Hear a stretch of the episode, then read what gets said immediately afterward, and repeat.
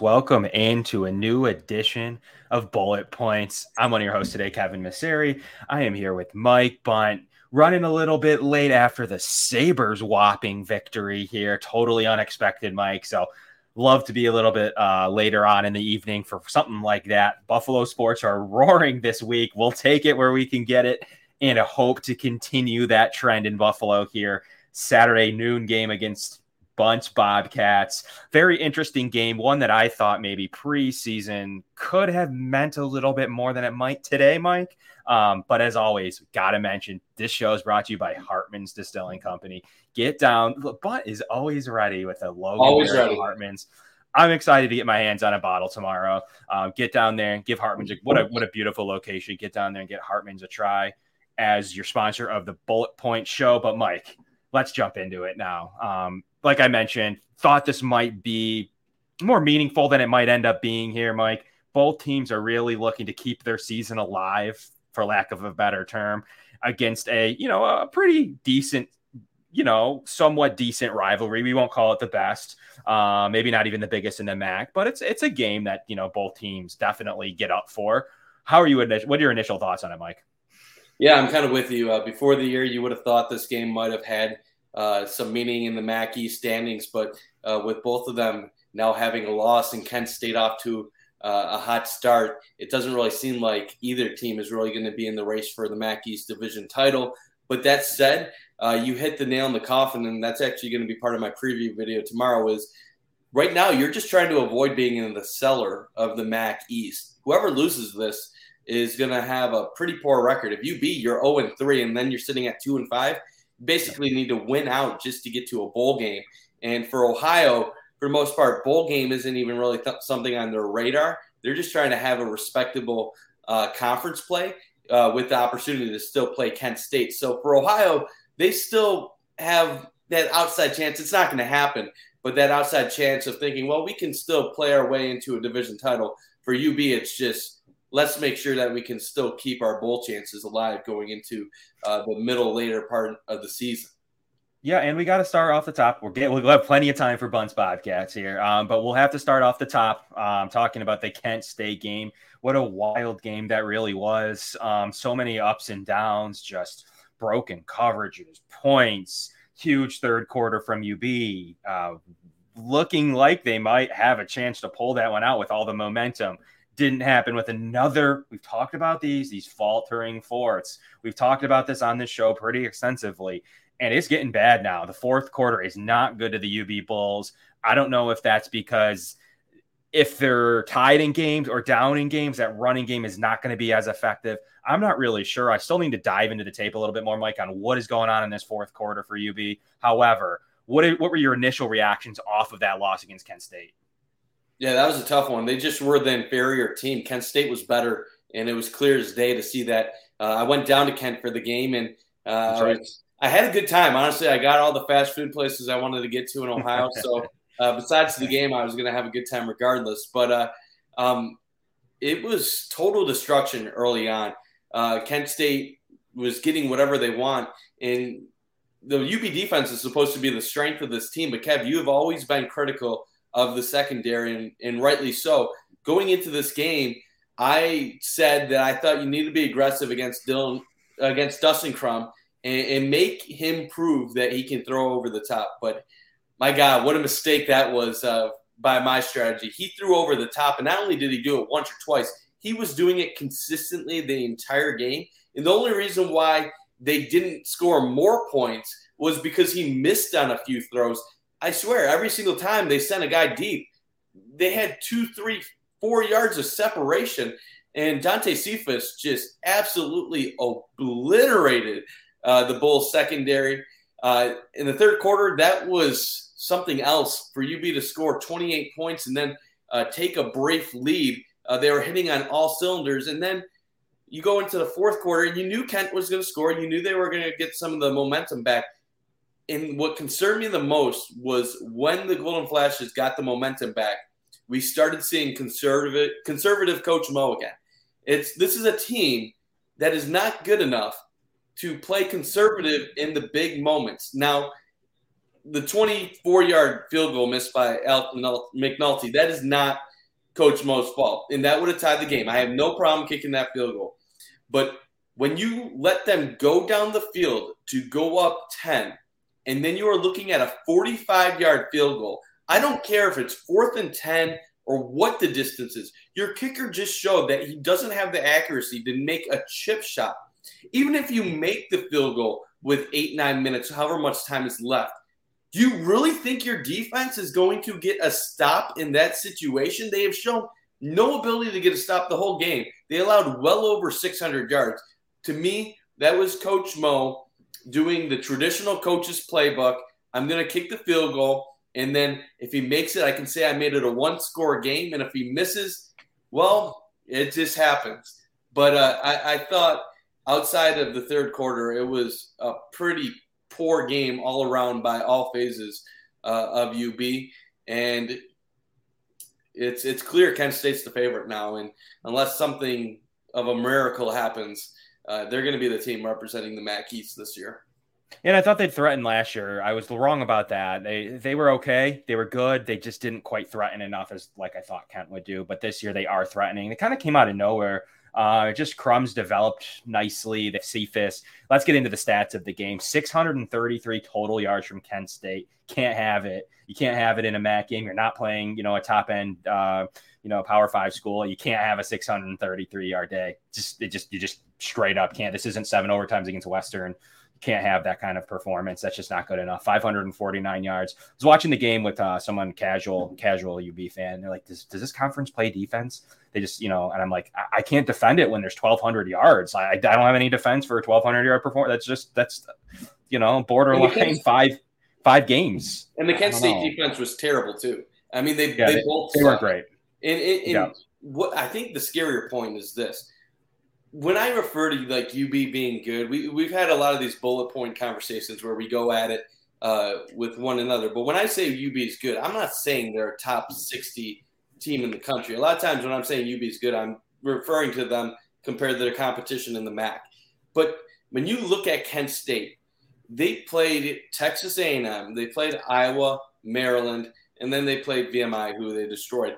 And I'm not gonna I, it, it's hard to evaluate when you're playing the big dogs because on one hand, um, they're so much more talented that you don't really expect to see the production, and maybe that battle tested is what Kent needed to get on fire. But Kent State struggled to score points against all three of those teams. So even though those are elite programs, at least Texas A&M and Iowa, it, it's not like UB should be allowing 600 yards against Kent State. No. It's okay if you allow 30, 35 points in like 450 yards. Like that's not great, but like you could survive and UB could win a game like that. To allow 600 yards and we're calling the and I'm calling the defense the strength of this team. That's that's scary. Yeah, that's scary. Points for 29. Um, average that's 119th in the country. It's just it's just not getting it done on any any any facets any any end of the spectrum um, right now for the team. So you know I thought Crum's numbers were skewed because you just went over why um, some of the, the large opponents that they played. And last week, I was like, well, is, is Crum really going to be the, the Crum that, you know, people could have expected from him? And I'm sitting here saying, yeah, it reminds me a lot of the Oats teams that would go out and play kind of the earlier Oats teams that would play strong competition. And then come MAC play, they would be the best team in the conference. And that's what you saw here. And then toward the latter end of Oats' tenure, they were winning those, those Power Five games, obviously, um, as, as many know, and tournament games, you know, getting himself a job at Alabama and beyond. But it's kind of the same strategy um, from Kent State here playing. they knew they probably didn't have a great shot. They struggled a little bit against Bowling Green in that opener, uh, MAC opener. Um, but Dustin Crum really got going for 400 yards. It just it's just too many for for what happened. 407 yards, a, a whopping 11.3 yards per attempt, um, and 5.2. It's double what Kyle Vantrease is able to output, going 23 for 44 for 229 yards, a touchdown and two interceptions. I mean, that's from a redshirt senior. It's just not good enough. I mean, there's just no better way to put it for me. It's just not good enough for what you expect. And could there be multiple facets in the bullet points chat We've talked about it? Could there be multiple reasons? I'm not just pinning it on uh, on Kyle Vantrease. It's just not good enough from a team that was ranked last season. You can't have that kind of performance from the quarterback spot. Anyways, you get into some positives of the game. Dylan McDuffie looked very good 10 for 87, 80, uh, 8.7 yards per carry, and a touchdown. Kevin Marks played a little bit better than he has this season 16 for 80 and two touchdowns. And Ron Cook Jr. still continues to do his thing 14 for 72. Quian Williams, like probably one of the saving graces of this passing game coming over from EMU, eight for 86, continues to dominate MAC play with Cephas. Um, still above Cephas and, and receiving yards. So uh, that's cool to see just not much to really note on the defense. Just a flat performance. It is on the road. I'm struggling to see how this team's going to win many games on the road, Mike. As you look down the schedule with Akron, they could probably take care of uh, Miami of Ohio, and it's no gimme. And not, neither is Ball State um, at this point. After what they've been able to do a little bit, you know, they've had some some some wins against WMU, Army. Um, you know, that's not a gimme either. So uh, the, the the schedule gets tough. I'm not feeling great about my six and six. Um, to be honest, preseason, I'll pick them as they go. Let's let's turn the tables though to this Ohio game. What we're all here for today is to talk about Ohio. Turn this page. One of these teams is staying alive. I mean, I mean, I think that's fair to say.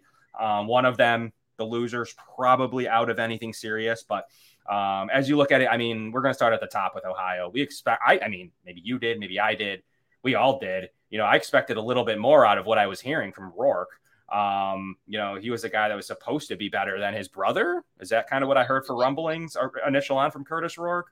Um, you know, and then eh, he's just not anymore. They, is he going to continue? Let's start there. Is he going to continue to be the starting quarterback of the Ohio Bobcats? Honestly, I'm not even sure to to to be okay. quite frank with you. It, it's an interesting situation. So we all know about how Lance Leipold left UB, uh, and Coach Mo had about 115 days. Well, yep. Ohio had a similar situation, some similarities, some differences. So, Coach Frank Solich, who's been with the program forever, leaves the program in mid July, uh, just out of nowhere. Uh, doctor recommended him to retire because he was dealing with some heart issues. And next thing you know, your offensive coordinator for the long time takes over as head coach. So you'd think with a program like Ohio, a lot of continuity. They've been with the same staff forever. That you'd be pretty much seeing the same team, but it, it's it's been anything but. And the the thing with Rourke that I guess has been tough for Ohio is Ohio is used to having a dual threat quarterback. Uh, going back to when I went to school there in 2009, guys like Boo Jackson, Theo Scott, Tyler Tettleton, Nathan Rourke, they've always had the guys that uh, were a threat in the option game, but also decent passers, decent enough passers to to really open things up. Curtis is not a mobile quarterback. He cannot run. He cannot get to the edge. So their option game is basically non-existent when he's in the game. Now, Ohio is similar to UB for the most part, in which they don't recruit at a high level.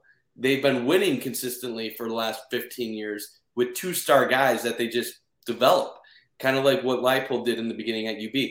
The problem is when you have uh, a pocket passer that is no threat to run the ball, and you have these two star wide receivers going up against players that are just better than them, they don't get open.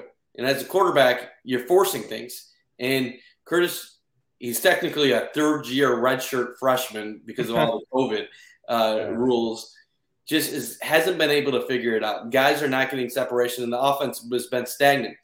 But on the other problem is you you think, okay, he's not working, make an adjustment. Well, their backup quarterback, Armani Rogers, who's a transfer from UNLV and the son of former Buffalo Bills linebacker Sam Rogers, who played in Buffalo from 94 to 2000 He's a great athlete. He can run with the best of them, but he sucks at passing the ball. So you have one guy that is a gunslinger, and you have another guy that can't throw the ball if the left is left dependent on it. Rogers, for his career, he's in his fifth year, is a 50.7% passer completing the ball. So when when you have Rogers in the game, you know all they're going to do is run the ball. Now he's he had a decent game last week against Central Michigan, finding some guys, but they're just too one dimensional when either game, guy is in the game, and their running game, which has been their bread and butter for so many years.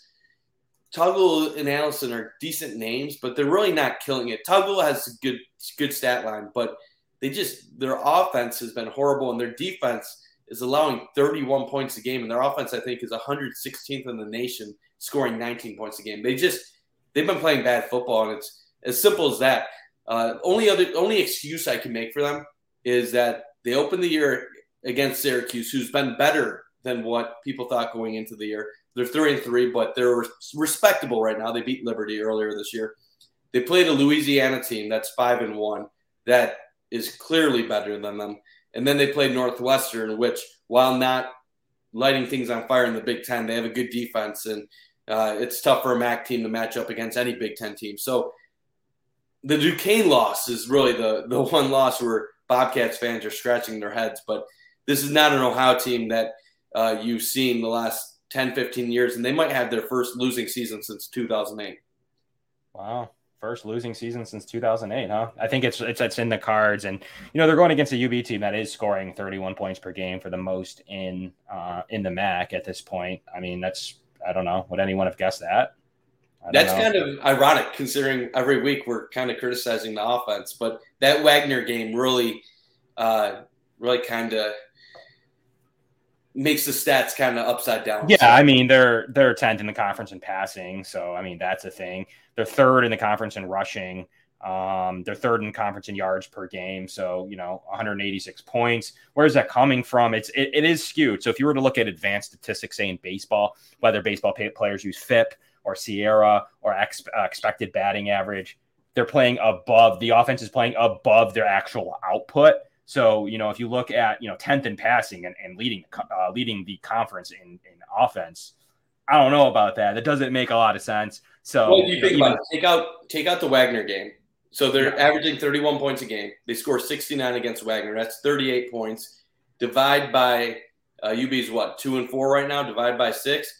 So you're yep. talking about essentially they're scoring six and a half points less per game uh, if you take the Wagner game out. So they're about a 25 point per game team. That's still not awful. I mean, honestly, that that is higher than what puts you in the middle of the MAC. Yeah, puts you in the middle yeah. of the MAC. Um, and that's you know realistically on the on the offensive side, it's where they are for as good as their running game can be. I just still think the quarterback's holding them back. And I'm not sitting here pumping the brakes saying that they have an answer. I don't know. Like I had some difficulties with Matt Myers early on. That was freshman, you know, with a pretty good UB team. I had some issues as with him as a freshman being gun shy you know, some of the things similar to the current starting quarterback. But I don't know if they're in Trevor, uh, Trevor Baczynski. I don't know if there's anything there, you know, case. I, I, don't know that they would go that route. So really looking at Myers, how much better will he really play, Mike? I don't know, but you should pretty much find out after the Ohio game. If something goes goes wrong in the Ohio game, I think you need to look at the at the that position group. But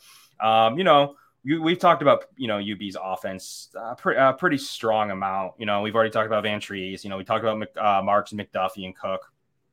It's a pretty good three-headed monster. You get into the receiving corps, and there's just nothing there. There's nothing there across the board except Quian Williams. It is just how teams aren't triple covering the guy. I don't know. Let let's see what you know Dominic Johnson does to you, or you know LeBourne, or you know it's one of those guys. I mean, these guys have single-digit catches. Um, you just I would double cover at least realistically Quian Williams. And I don't know. Let's see if you know Molinich or Borland or one of these guys that can beat you. You know, you have a kicker who can't. You know, five for eleven. Alex McNulty is. You can't kick him anymore. I mean, if you're under 50% clip, going for it's a better move. Statistically, across the board. It's a better move. They've had struggles all all, all time in special teams. Punting's been a wreck from Balter um, you know, to you know whatever it is that they think that they're going to do at that at that punting spot. It's just been a, it's just been a mess, Mike. So yeah, special special teams are rack. I have some issues with how well it's it's playing in general. What's your opinion? I think the the couple things uh, that you brought up, I do think there might be some talent at wide receiver and other positions like quarterback that are lower on the depth chart, but they're just too young right now and not polished enough. So it's really tough. Like a lot of these recruits, they weren't Mo's recruits, and they're they're coming in. he hasn't he hasn't had years of building relationships with them. Like so at the Kent State game, I randomly tailgated with uh, a player's parents, and um, for example, oh, a guy uh, Ali Fisher, um, dude was a three-star wide receiver recruit out of Michigan. He had offers from Kentucky. He was getting looked at by big time schools. How's he not good enough to play? I doesn't make sense. Like that, you you wonder that. Well, he did deal with COVID and he had to quarantine for two weeks in a hotel by himself. So maybe maybe that plays a factor. But you think that guy he, he was getting by the whole plan. Yeah, he had like 15 offers. The guy, you think somebody like that should have the talent to be able to to get some playing time. And then uh, you look at quarterback. Right now, I think it's a two man show. It's either Vantrease or Myers. We talk about Baczynski, but we really don't know deep down how the program thinks of him. They have another three star recruit at that position, Brian Plummer, who was from the Virginia area. Might he be a guy down the line that gets more opportunities? Who knows? I think the, the issue right now is with everything that's happened with the last couple of years of COVID, transitions with coaches and stuff like that, they're they're kind of just sticking with the people that they know they can quote unquote rely on. So that's why you're seeing guys like Dominic Johnson, Quian Williams, and stuff like that, and Vantrease. But I do think we are getting to the point where, like you said, if they lose to Ohio, you, you have to put Myers in the game. And it's not even about sacrificing the rest of the season. Just look at what Myers does every time he, he's in the game. He's obviously a much better athlete who can make plays for himself. I also think Myers can throw the ball around a little bit. And that was part of the reason why I liked Myers when he was a freshman and he won the job over Vantrease. I think he has the ability to open a lot of things on this offense. Now, what I want to see Coach Mo do, because I don't think he's just going to name Myers the starting quarterback, but I do think he wants to continue to get Myers into the game. If you're going to do that, let Myers throw the ball on occasion. What's it going to do? It's not going to kill you. If anything, it opens things up even more. Because right now, defenses, they know every time Myers is in the game, it's either going to be a handoff uh, where a guy's going to go up the middle on a draw, or he's going to roll to his left most likely and try to get some yardage. And has it been effective? Yes, but at some point it's going to get stale and it's not going to work anymore. So I, I would love UB to kind of turn that into a little bit of a, an option where fake the handoff or maybe roll out, drop back in the pocket, and try to go over the top. I, I think it may, maybe they've been working towards this the whole year, but I, I think it's the time to where we have given them leeway to do what they want, but at some point you need to start showing some results. And right now you're getting to the part of the MAC's schedule where you're playing inferior teams. You need the results now. It's no more you're playing Nebraska, you're outmatched. You're playing uh, Coastal Carolina, you're outmatched. No, this week you're playing one in five Ohio which is one of the bottom 20 teams in the country, as hard as that is for me to say, show that you are vastly superior to them. I mean, and if you're not, there's some problems. I mean, I think we we I could even I'll even get to the point if they don't take care of Ohio, I'll even start saying to the point it's below my expectations, and I generally somehow I'm the lowest one on the totem pole with expectations, um, and that that's a perfect time for the update of the day. That's this bullet point standings. Maniac comes in at a three and three picking the balls. That's struggling Maniac. Five. He's a 500 balls picker. Go to Rob four and two. Impressed by Rob four and two so far. There's a major tie at five and one between Ty, Mike, and uh, Degenerate Al. Um, all sitting at a nice five and one, a pretty nice five and one. And then there's me, six and oh, leading the pack. As we get into Ohio, you guys don't know how bad that I wanted to pick them. Ohio's just not good. They're just not good. Ohio's not good. I'm sorry, Mike. They're just not. I don't. I don't like. I don't like that you just mentioned the standings for the first time uh, the week after the tie ended. It's halfway and, through. You, uh, the reason I don't like it is like deep down, I know that you are leading the standings. Yeah. But we all kind of know that like I picked Kent State as a way to kind of break the tie. I, I mean, I picked Buffalo to break that tie. Okay. And I didn't really believe in my pick. I mean, we, we I, I basically said that on uh, the last time I spoke with you. I'm like, I'm going to go with Buffalo against Kent, but it's more to to break things up. And you were you were on the good side. I was on the bad side. So I, I give you credit, but I was you were gonna have some games down the stretch to make up on me because I don't know where you're going with that at at Miami game versus NIU and at ball, but those are going to be three games. Those are going to be probably, the deciders, yeah. There's probably going to be three games in there that are going to make or break because you know we got Ohio and Akron. Let's be honest, I do believe, regardless of how the games play out, majority of the bullet points crew, if not all, will probably take UB in both of those so games. I, I do have the picks by everybody. Okay. Okay. Well, Mike, Michael, Michael, drop them tomorrow. Um, so yeah, we'll, right? we'll break him tomorrow. But there okay. is there is one score that is an outlier, uh, but it's not mine. Uh, there, we we we all we're all going in the the blue and white, but there's a oh six, okay yeah I think I know a, what you're talking about. There's a sixty nine to nothing score prediction, so uh, take that for what it's worth. Well, well, could be it could be right on the winning side, but I don't know how right it's going to be with the score prediction because I'm going to be shocked if either of these teams win by more than four to nine point range. Um, I would be absolutely floored in this game, but anything can happen. I guess Ohio could come to UB and just lay an egg. I guess. So that's interesting with how you think it's going to be close because the uh, the line this week is minus nine, which I thought that was pretty pretty high considering that Ohio's been strong in MAC play and UB has had back to back. I I have UB winning. I mean, I'm taking the points. I'm taking the points. I'm taking the points all day. I think UB wins. I mean, you just said, you know, the crew takes UB, and I think you know it'll be consistent through Akron game next week, a total sweep um, there as well to get UB like back in the. If they do win back to back, guys, I will say, like, you know, I don't need to take a turn for the negative here, talking about games down the road, but um, if they do win back to back, which is possible, um, probable even, um, they are right back in it. You really just need Kent to lose a WMU here next week or this week, excuse me, and then uh, you need Ohio and Miami to come up big for you, uh, someone to take care of them, and then you're you know in a three way tie, things can happen. I don't know. I don't know. what That's the only saving grace is that the MAC West is so strong that you're going to have MAC West teams that could beat Kent, but God, it, you're you're really open for a three way tiebreaker at six and two, or somehow Kent losing three, uh, three games out of the next six. Uh, that's that, tough. That's really tough. That defense, that defense is scary bad, man. I kind of yeah. look at the Chiefs style. They're the Chiefs version in the MAC, like in terms of like how they play. So it really is kind of like that. And it's like, well, it's possible that they can drop some games because the defense is worse than I thought. That's I'll be honest. I, I did not expect Kent State's defense to be that poor. It's bad. Yeah, so I do think there's horrible.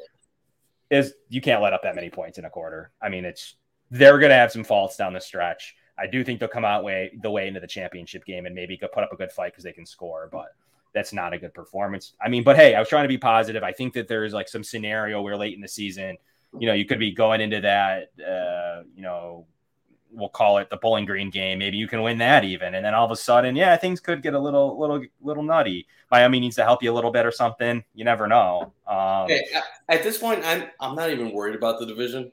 I'm yeah. just saying, get to seven wins, get a bowl game. I, I checked ESPN bowl project, projections just for the sake of it, and I saw one of them had UB going bowling even at two and four. I mean, there's a there's enough bowl games. I think 84. I think 84 teams. Well, you need 130 go bowling. So you need five. Let's count it out right now. So you'd have Akron, Ohio. That's two. You got to beat Bowling Green. That's three. You can only lose one game, Mike. So you know you got to take care of Miami on the road. Take care of the home game against NIU. You got to really rail off five in a row before maybe the Ball State game, which might not even matter. Um, there wouldn't maybe there isn't. I mean, it's not, gonna, it's not going to be easy, but that's the focus going forward. You essentially have to win five in a row. How have we gotten 30 minutes in and you haven't even razzed me about being an Ohio alum yet? I mean, we've mentioned it, but I, I'm surprised. Well, I think it's, you know, for me, it's like they suck. There's really nothing to even uh, say other than they they suck. Like really, their football team's terrible. Yeah. Come on, I'm the one of the six of us or five of us that that says you know UB uh, UB basketball is going to have a challenge against Ohio. Thank God they lost Preston. Um, but yeah, if this was basketball, this this would be yeah, it'd be a different story. To me, like we, I, I don't even know. Um, what am I clowning you uh, for a for a seven point UB home win? Like I don't know. Okay. Yeah. Um, well, Rob Rob will probably take things up yeah. a level at some point. But I, I will say this: um, I've heard many UB fans over the years refer to Ohio as a somewhat rival, um, which I, I always kind of find uh, kind of funny. My my perspective on this, just to go a little bit into it, I don't think Ohio and UB are really rivals, in my opinion. I don't think Ohio fans view UB as a rivalry, and I don't. I don't even mean that as something to be disrespectful. It's in Ohio they hate Miami just because they view them. That's a natural rivalry they've had forever, and they view them as just a bunch of preppy, annoying kids. They have a geographic rivalry with Marshall that goes back decades, even though they're not in the same conference. When they play each other in football, uh, it does get in uh, quite a bit intense because Marshall looks down on the MAC, and Ohio fans like to think of Marshall fans as hillbillies. And then there's a little bit of that Akron, Kent State uh, bad blood in basketball. Um, I do understand why UB fans think of Ohio as a rival. Got to go back to the MAC championship game, Leon Williams.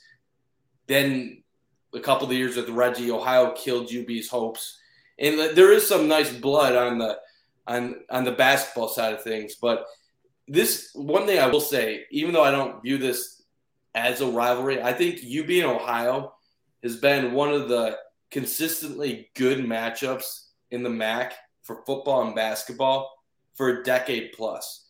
Uh, whenever these teams hit the field, it's normally a competitive game and something happens.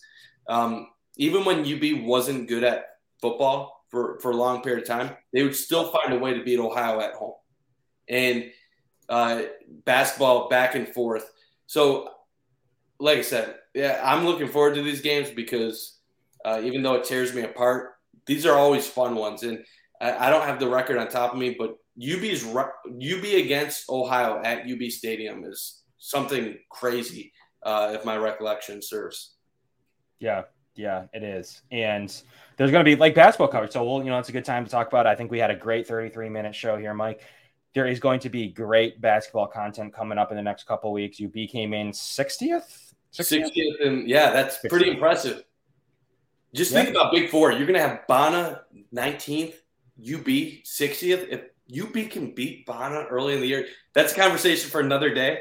But with this, so some of the teams on UB's schedule, they can get a couple wins early and we could be talking about a Nate Oats type uh, special season here. They do. They did take the lead. I think Ohio's right there with them, but they did take the lead in the MAC, in my opinion. Yeah, hundred percent. Yeah. On Preston's that special to me. He's a guy that early, even early on in his career, I'm like, ah, this guy's gonna suck um, to play against. It's just not going to be fun. And he showed it last year in in the finals, the MAC finals you know, I thought UB was coming in hotter. I thought they looked a little bit better. And Preston just like, nah, like, you know, we're taking, you know, we're going to take this from you. And UB just, just laid an egg. Um, and this season kind of reversed though. You coming in with Jeenathan Williams and you're going to come in with, um, you know, Josh Mballa and Ronaldo Segu, and we'll see what they have out of the recruits. Um, you know, Coach Jackson. Um, you know, there's, there's, there's, there's some so much talent. This UB team. Oh God, they might be finally deeper than they've been under Jim White. So the problem they couldn't they couldn't put anyone off the bench last year. They had anyone off the bench, zero. This team needs to be a 23, 24, 25 win team with a with a net ranking in the top 50. Honestly, possible. do, if they can do that, you can get like a 10 or 11 seed for this squad. And God, it's it's, it's so you're talking through Jeenathan, Rondo, and Bala and now they finally got some depth and young guys coming in. God, if they if they don't get it done this year, they never will. It's very possible. And to Mike's point, you got Michigan, North Texas. You're playing Rider, Stephen F. Austin, St. Bonaventure, Western, Western Kentucky. Yeah. Um, Canisius, UC Irvine. Um, you know, they're trying to schedule even some decent names in other conferences, not not huge. Um, and then they get into the MAC schedule from there. But early on, November 10th, Big Ten Network, 6:30 p.m. against Michigan. Um, and then, you know, they're just going to play on the road for a little bit, going to North Texas. It's going to be fun, Mike. Lots to look forward to in UB land, even if something goes south here in the UB football schedule. Hopefully, Coach Mo gets a whole offseason, can be a little bit more aggressive with play calling, defensively, even too, down the stretch give some struggling corner some help. We saw that the reluctancy to to put any do something different against help defense. Them, help them, please. You couldn't stay in man coverage anymore, and they stayed in man coverage. I don't know. I don't. I don't know. Like it just. It just. You know, if Ohio goes over the top, then there's no. It's not going to get better. The, the, no. that's the one thing we. I didn't even get to this matchup. You know what? Ohio can't throw the ball with Armani in the game. So really, this is if UB's secondary looks bad against Ohio, then they're one of the worst in the country because Ohio can't throw the ball. Spoiler alert: it might. And anyways, and and I mean, it's it's just it's just it, it was bad last year. They lost some players, and it got worse. It's not a good unit. Like I'm sorry, I'm just speaking realistic. Like I want One it to day. be good. One day, I real I really wish it was good. They've had some NFL. Cam Lewis is an NFL player. He's a legitimate backup slot cornerback in the NFL who played super good. They've had talent at this group, and they had talent throughout different years.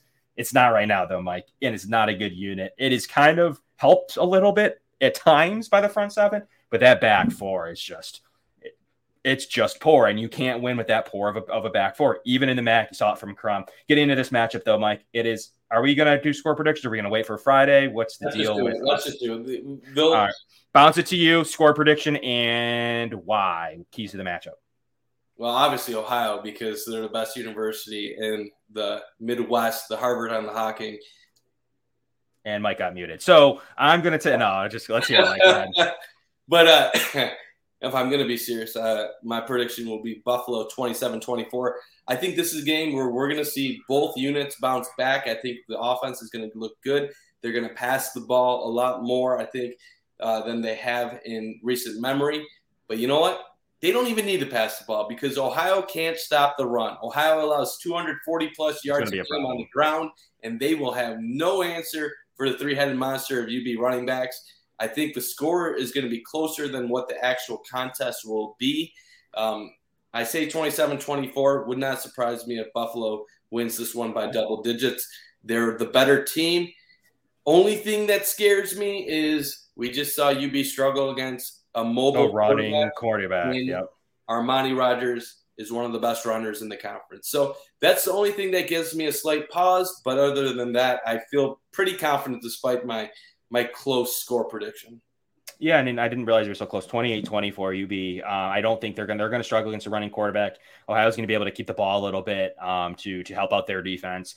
Um, I just I, I, think the running game of UB is going to prove to be too much for Ohio, but Ohio is going to have its moments. UB needs to adjust to a running quarterback. They struggled against Western Michigan's Eleby, um, and he had not run at all prior to the UB game. A running mobile quarterback like Crum, you know, and now Monty Rogers in this case, they need to do they need to say, all right, if he beats me deep and he's act more accurate than 50%, well, kudos to you. You made a couple plays. You can't have him beating with his legs. You need to run DE contained. You need to have a mush rush. You need to do different things to to keep him in the pocket. You need to keep him in the pocket. Keep him in the pocket, make him throw.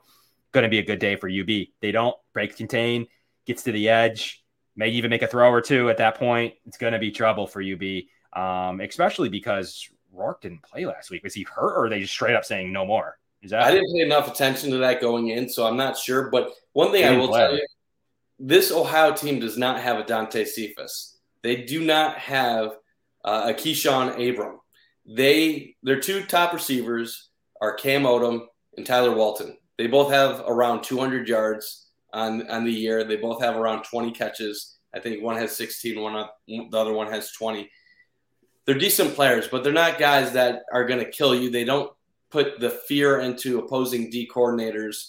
Um, they have a couple tight ends that are decent uh, that I actually covered in high school when I went to Ohio University. So that it's crazy that they're still playing college football when I was covering them when they were they were in high school, but um, in the Lurman brothers. But they just don't have enough weapons. If Ohio can't run the ball, they're going to struggle. And uh, I, I just think they're too one dimensional. This is a game UB has to win. Fair enough. You heard it from Mike. You heard it from me. Get down to Hartman's Distilling, some of the best locally brewed vodka, and all other spirits right there, Loganberry style. I cannot wait to. I'm not kidding. I can't wait to get my hands on a bottle. Hoping that you know I'll be in the Buffalo region. I am already in the Buffalo region, but I'll be in the Buffalo area tomorrow. Hoping that um, Al's gonna gonna gonna gonna gonna get me going on some. I cannot wait to get in touch with Hartman's. What a great product. Um, and you know, I'll, I'll have it here too soon for our next show. So pretty excited about that. So get out there, try it out. Hartman's, we really appreciate it.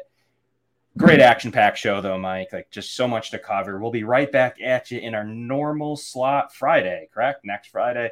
Um, and we'll also bring some great content um, around basketball because sooner or later, I don't know if we're going to do dual shows. I don't know if we're going to do some just some some mashups everybody knows that basketball is a good passion of this group that we have here at Bullet Points. We're going to bring some great basketball content all season long for a potentially top 60, maybe top 50 season from UB basketball.